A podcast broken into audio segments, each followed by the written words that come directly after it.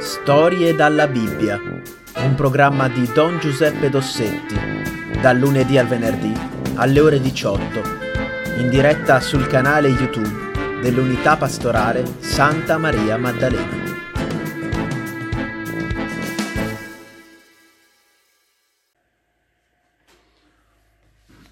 Cari ragazzi, buongiorno. Allora, oggi terza puntata, terza e ultima puntata della storia del profeta Isaia. Abbiamo visto come questo periodo, il periodo che va grosso modo dall'anno 730 all'anno 700 a.C., è un periodo molto duro, dove mh, gli imperi e i regni della, del Medio Oriente, della zona attorno a Gerusalemme, si fanno la guerra. E eh, Gerusalemme non è, eh, non è eh, risparmiata da queste, da queste, vicende militari e politiche. E eh, purtroppo, ecco, il, invece di pensare alla conversione, cioè a cambiare il proprio cuore, anche gli israeliti pensano a rinforzare le mura di Gerusalemme, a fare alleanza con l'Egitto, ma continuano a eh, essere come quella vigna, dicevamo, che produce uva selvatica invece di produrre uva buona nonostante che il contadino, cioè il Signore, l'avesse piantata con tanto amore, l'avesse curata in modo straordinario. E allora eh, era successo? Era successo che gli eserciti erano passati nel territorio del regno di Gerusalemme. E quando passa un esercito, tutto viene distrutto i soldati vogliono mangiare, i soldati eh, sono violenti, eh, la, i loro comandanti credono che bisogna fare terra bruciata in modo che eh, la popolazione sia terrorizzata e non combatta contro di loro. Ma sta di fatto che è un periodo di grande sofferenza per Israele. È vero, la città è stata salvata, dicevamo la volta scorsa, miracolosamente.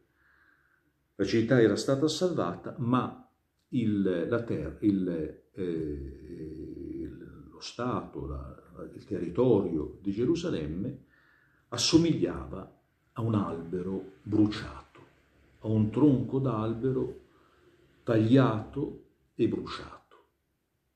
Un ceppo, eh, un ceppo di quelli che eh, sono buoni soltanto per accendere il fuoco nel caminetto. Ma il profeta, dopo aver annunciato il castigo eh, che pendeva su Israele se non si convertiva, vuole consolare, appunto perché Dio è Padre e quindi non vuole la morte del peccatore, ma che si converta e che viva. E allora dice una cosa bellissima, è vero, Israele assomiglia a questo ceppo bruciato, ma c'è una radice.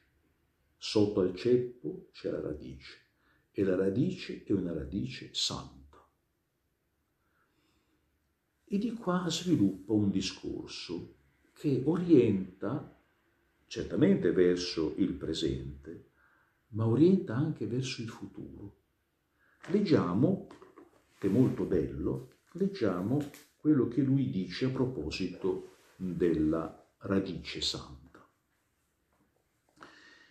Un germoglio spunterà dal tronco di Davide, di Jesse. Jesse era il padre di Davide, Davide era il grande re che aveva creato lo Stato di Israele.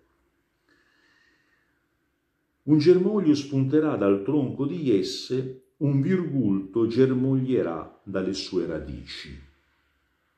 Allora immaginate appunto, siete in campagna, c'è questo, questo tronco segato a pochi, a pochi centimetri dalla terra, tutto bruciacchiato, morto sembrerebbe, ma non è morto.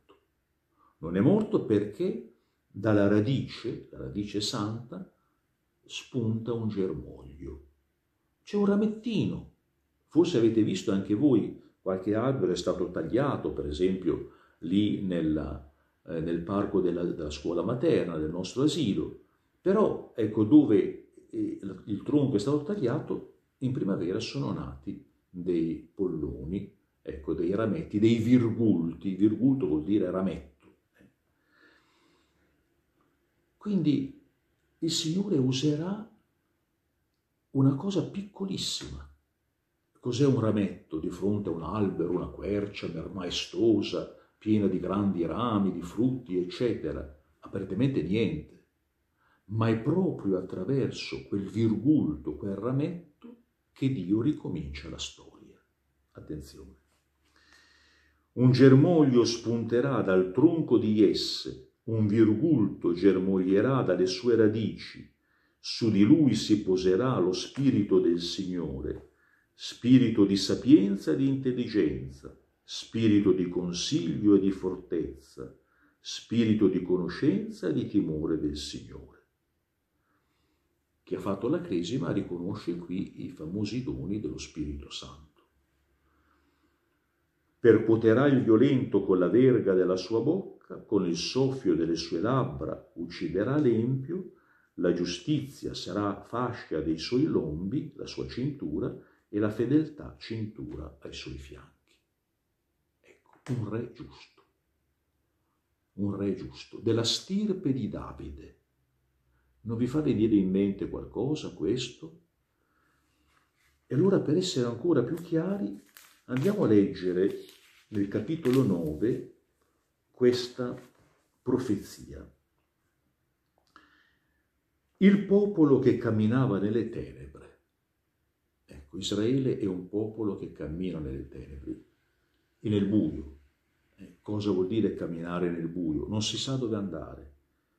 E si sa soltanto che non abbiamo una casa, siamo perduti, ci siamo sperduti nella foresta, ci siamo sperduti in un deserto e non, ci è, eh, non sappiamo dove, eh, dove dormiremo questa notte, non sappiamo domani che cosa ci serve il giorno di domani.